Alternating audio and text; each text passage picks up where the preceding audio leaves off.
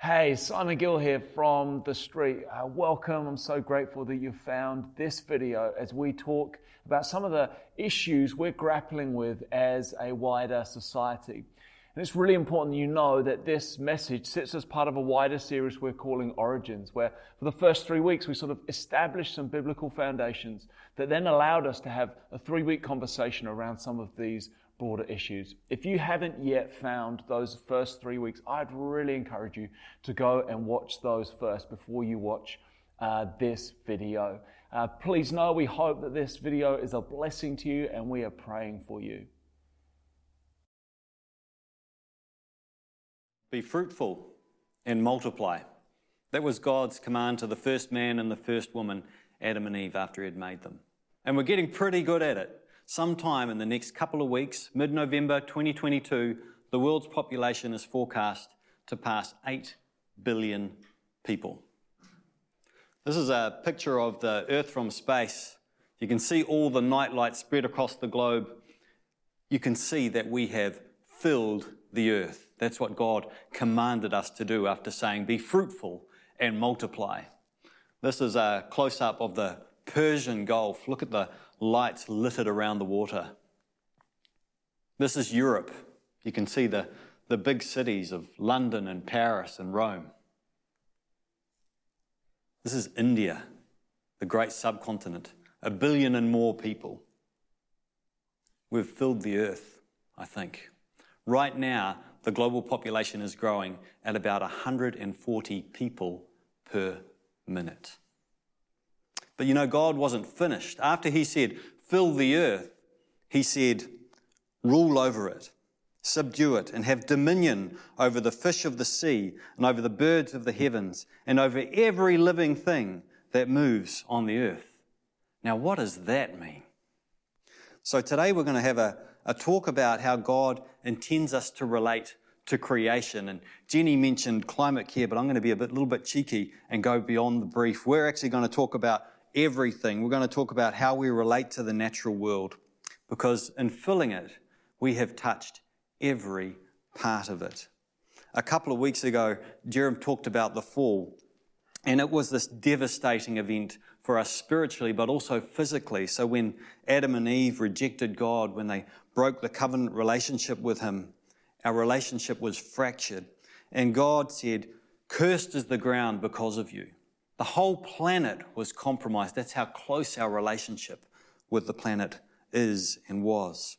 And so the world became hostile. It became subject to death and disease and predatory behavior and all those cruel behaviors we see on those nature documentaries that my wife hates to watch because she can't stand watching that penguin knowing that there's a polar bear around the corner. You know, she can't, she just can't stand it. So we don't get to watch that. But we live in this incredible world where we see this mix of wondrous, wondrous beauty, and yet we see this compromise as well. And things have certainly gotten worse since the fall as a result of our behavior. Here in New Zealand, uh, many of our lakes and rivers are not safe to swim in. And near our, our towns and our cities, the beaches are often aren't safe either because our, our wastewater systems don't cope. It's just not safe. Our wildlife is under threat from introduced pests, and our consumer habits have massive flow on effects. At a global level, it's been estimated that by weight, there will be more plastic than fish in the sea by 2050. The effect of human activity is often clear. In the Indian city of Punjab, when COVID forced the city into lockdown, you might have seen some of the pictures on the internet. People saw the peaks of the Himalayas for the first time in 30 years because the air pollution lifted. And in Beijing, eye watering smog causes lung cancer and heart attacks at an alarming rate. In this amazing world, this beautiful blue world hovering in the cosmos, we've been like a kid in a candy shop. We've made ourselves and the planet sick. Environmental issues are really hard to tackle. They are so heartfelt, they are complex, they are things we feel passionately about, and they're divisive for those reasons too. They are local and they are global. Should I, should I buy free range eggs? Should I shrink my carbon footprint if you're thinking about issues like climate change or factory farming? You know, should we plant trees with our land or should we grow food on it? Who's going to plant those trees? What if that's my livelihood? What if that's my identity? And questions like this make it all the more important for us to understand how we think about our relationship with the environment and, and how we engage with society on these issues as Christians. I mean, imagine being a person in Beijing. This isn't easy. If, if starting my car might give someone lung cancer, is it, am I loving my neighbor when I put the key in the ignition? But what if my car is the only way to get to work? What if that's how I need to travel to feed my family? So today I want to give us a framework to think about this subject of creation care. How do we interact with nature? How do we think about these complex issues? And how do we even think about the solutions in a God honoring way? So let's dig in and, and let's give ourselves a bit of a backdrop and then I'll give us some principles we can apply. So to start with, the Bible establishes creation as just this, this profound part of our identity, as I've, as I've talked about the Bible starts with this, right? It says, In the beginning, God created the heavens and the earth. Before we even get a mention, there's creation, there's the planet. And it fills us with awe, doesn't it? My favorite Bible verse is uh, it's, it's the start of Psalm 19. It's the heavens declare the glory of God. The skies proclaim the work of his hands. Day after day, they pour forth speech. Night after night, they display knowledge. And it just goes on, and it's just wonderful. And I just feel worshipful saying it because doesn't the natural, natural world make us feel like this? And it, we see God's glory, his signature, painted all over the cosmos and in the finest parts of our being. Nature is where we met with God. It's where Adam and Eve were placed in the Garden of Eden, and we, we read that God would come walking in the garden in the cool of the day. Isn't that a wonderful image? And God told them to work the land and to care for it. In the, all of this, we're starting to get a picture of why creation matters to us so much. It's why we're so concerned when we see problems in the natural world. There's something deep in us that doesn't seem right. You know, I've already touched on the fact that the Bible says we were made to have dominion over the earth, and some translations say rule or reign. But this command was given to us before humanity was compromised, before the fall, before we were morally compromised. And at that point, everything in creation was good, and we were made to be good rulers of it. You know, actually, before things went so badly wrong through the fall, God said before He gave us permission to eat the animals, we were meant to be vegetarians. Can you get a load of that? That was plan A. God made us to exercise a godly rule over the world.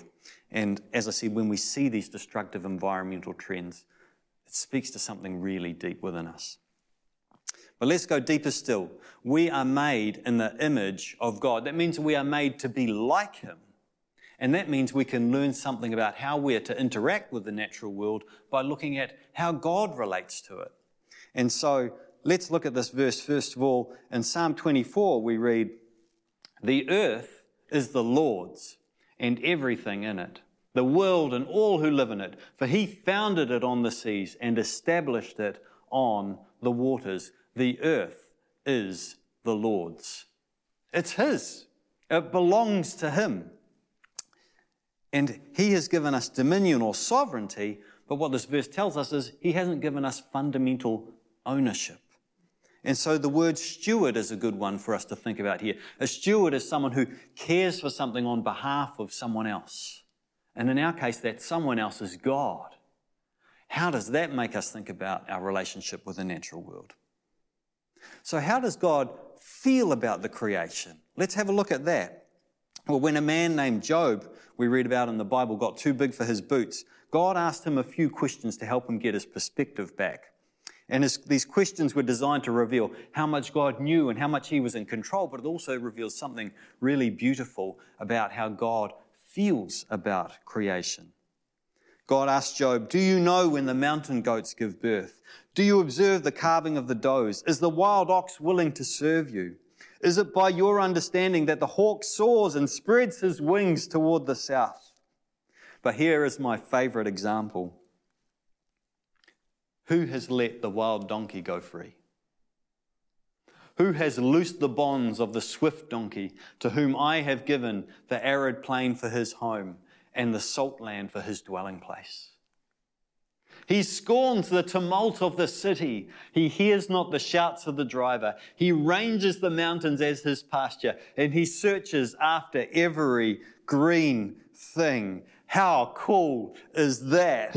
I love that teasing question Who has let the wild donkey go free? And of course, God is implying, It was me. Do you think God cares about his creation? Do you think he cares about the wild creatures in the wild places? I think he does. I think the call for us to care as Christians is really clear, but actually we often get it wrong. And before we go into our framework to think about these things, I want to give us a, a few insights into a couple of theological uh, pitfalls, if you like. A couple of things for us to avoid. The first one is falling into false worship. You see, nature fills us with awe, and we can make the mistake of placing ourselves beneath or within it, rather than seeing ourselves as above it as God's humble and loving stewards. And in New Zealand, some aspects of Māori culture present a unique challenge for us in this regard. I think we should absolutely honour Māori as tangata whenua, as the people of the land with a, a unique care and love and custodianship. But sometimes Māori karakia or prayers spoken in public ceremonies or in some workplaces speak to parts of nature as if they are gods or invoke a universal energy from the environment. And look, if you're in that situation, can I encourage you simply to be silent and give glory to God and pray for the blessing and the protection of the people around you? I just think that's something we need to look out for. In other cases, the challenge to God's divine order and our place within it is more subtle. Across the world, secular philosophies are, are saying we're just another species on the earth. And there is this move to undermine human exceptionalism by thinking about landmarks and parts of the environment and giving them personhood. And so, for example, there is a, a move at, at present globally to recognize the, the ocean's so called inherent rights to exist, to flourish, and regenerate. And false worship in this particular paradigm is a progressive eroding or crushing or removing of God's image from us, a diminishing of us, saying it's not yours uniquely. And when we're in this kind of situation, I think again we need to think about what is God's order? How has He established things? What role has He given to us? You see, the ocean doesn't have rights or responsibilities. It doesn't know the thoughts of God. Did you know you are special? God made you and me the pinnacle of His creation to rule over it. And I think He wants to invite us up into that, not to diminish our place in creation. The second mistake we can make theologically as Christians is actually not to care enough. I think that most of us don't object at all to the call to care. We look at the natural world and we go, This is incredible. How could I not care for that? But when the call to care compromises our comfort, sometimes we're a bit more reluctant. When it requires some sort of sacrifice or inconvenience or change to our lifestyle, we're a bit hesitant. And I think that we can theologize our way out of this. We can say, well, God mostly cares about people, or he, He's mostly stirred me to care about society or the community. And those are wonderful things. But you know, it's almost as if if we say that, we're saying, God hasn't given me enough love to go around. I don't think that's the God of the Bible. The other way we can theologize our way out of this is by saying, well, you know what? God one day is going to replace the whole planet. In, the, in 2 Peter, we read this But the day of the Lord will come like a thief. This is the end of all time. That day will bring about the destruction of the heavens by fire, and the elements will melt in the heat. But in keeping with his promise, we are looking forward to a new heaven and a new earth where righteousness dwells. And so we tell ourselves that, well, if God's going to replace the whole lot, well, maybe I can just trash the place. Or maybe I just, maybe it's not that brash. Maybe it's just more subtle. Look, I don't need to worry about it. Just let it go.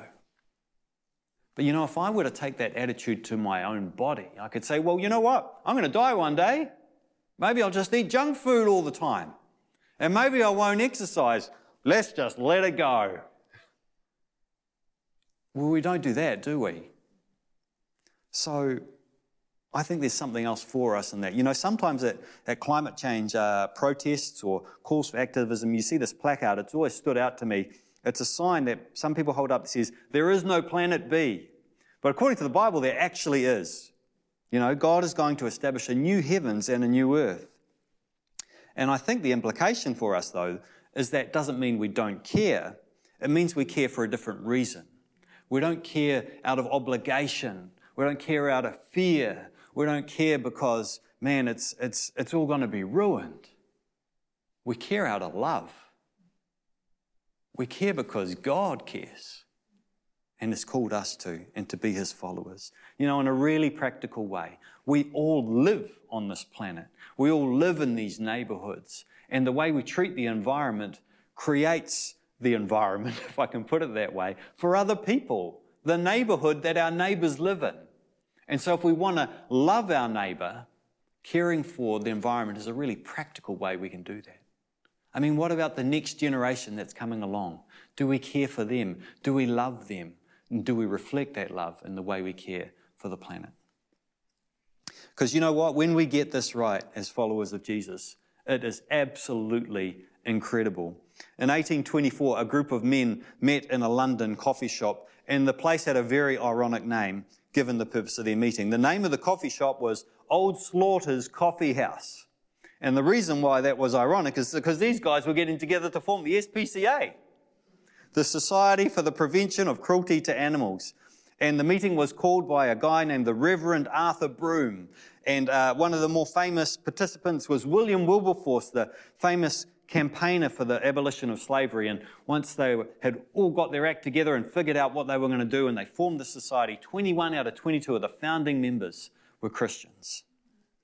And their efforts were focused on working animals in the first instance, like pit ponies. They were these ponies that worked down in the coal mines. And, and then they expanded. They started to extend animal protection laws to include domestic animals and bear baiting and cockfighting. And there was also a requirement, ironically, again, given the, given the coffee house, for better standards for slaughterhouses. And this kind of care was absolutely radical because at the time it was founded, at the time the SPA was established, the UK wasn't this nation of animal lovers that it is today. Animals were commodities for food and for transport or for sport. And these guys started to change everything. Christian mission, Christian fulfillment of God's call to stewardship, to love the world He's made, changed the culture. Isn't that cool? And you know what I love in the detail of this? What I love about the pit ponies. I love that these guys cared about an abuse was hap- that was happening that was out of sight and out of mind, underground, in a coal mine, that nobody would have seen. That sounds like God's love to me. And you know what I also love? It reminds me of that question that God put to Job Who let the wild donkey go free? Wouldn't it be wonderful to stand before God one day to say, I did that? I saw your care, or I saw an abuse, and I cared enough about your world and your creation to do something about it. That sounds like a pretty awesome call to me.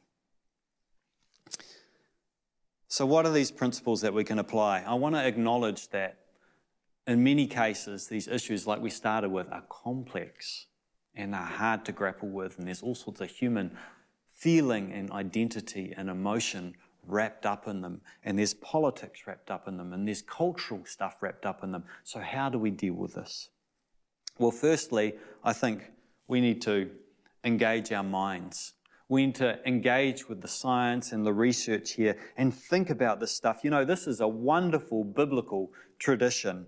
Uh, King David loved the stars. The heavens declare the glory of God. King Solomon, his son, was a biologist. He was into trees, man. He knew all about them and where creatures nested and all that kind of stuff. He was so into it. And we see this wonderful history of Christian interest in science and leadership, in fact, you know, Galileo and Copernicus and Newton, all these guys, they were devout believers and they knew that God had a purpose behind creation. Copernicus said, It is my loving duty to seek the truth in all things. The study of the natural world is a glorious pursuit, and we should be right into it. We should be thinking about this stuff. Now, at the same time, as I touched on, I do think we need to realize that as human beings, we are flawed. And we need to apply something more than just rational discernment. We need to bring a spiritual discernment. And we need to ask where are there other political or cultural dynamics in play as these issues are explored. We also need to recognize that sometimes the scientific establishment just gets things wrong. I mean, for 1400 years, humanity believed that the sun revolved around the earth when it was completely the other way around. So again, this calls for discernment. But you know what? God has given us that too. So let's start by engaging our minds. The second principle I want to share is that we need to hold our beliefs about the natural world with humility. We need to examine our own hearts.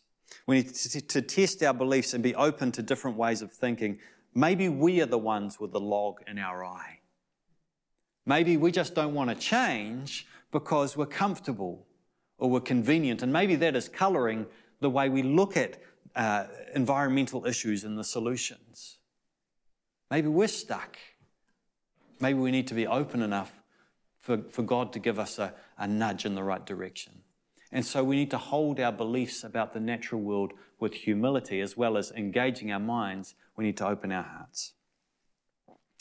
And finally, the third principle is that we need to uphold the mana of people as God's image bearers.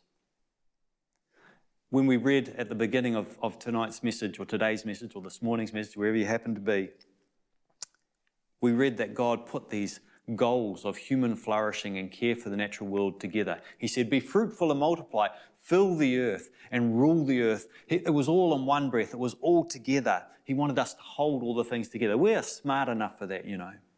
He made us in His image. And so, godly stewardship keeps these things together human flourishing and God given care for the natural world. It may be, certainly, that we need to make sacrifices. Sometimes the way we live simply isn't sustainable. So why don't we do that? Why don't we make some sacrifices? But wherever we can, let's also look for opportunities to dignify people, to acknowledge who they are, who they are, to acknowledge their connection to the land, to acknowledge their care. I can't say the word acknowledged right now. Let's look at that wherever we can. Because do you know what? Maybe there is a better way to keep the lights on. Maybe there is a better way to package that product. Maybe there is a better way to get to work. But the big idea here is let's think about people and nature together. But you know what? I just want to close with what we know.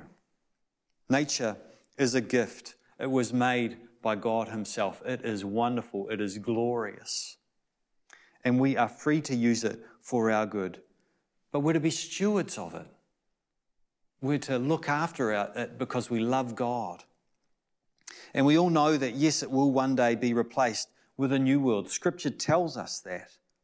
A new world that's no longer subject to death or to decay. And by caring for it, we also love our neighbour in a really practical way. Are we still called to love God? Yes. Are we still called to love our neighbour? Yes. So, do we have a moral duty to care for the planet? Yes. You know, this is not simply a matter of conscience. This is a scriptural call to step up and be people made in the image of God. The question we need to ask ourselves today is not, should I care? But how will I treat the gift of God?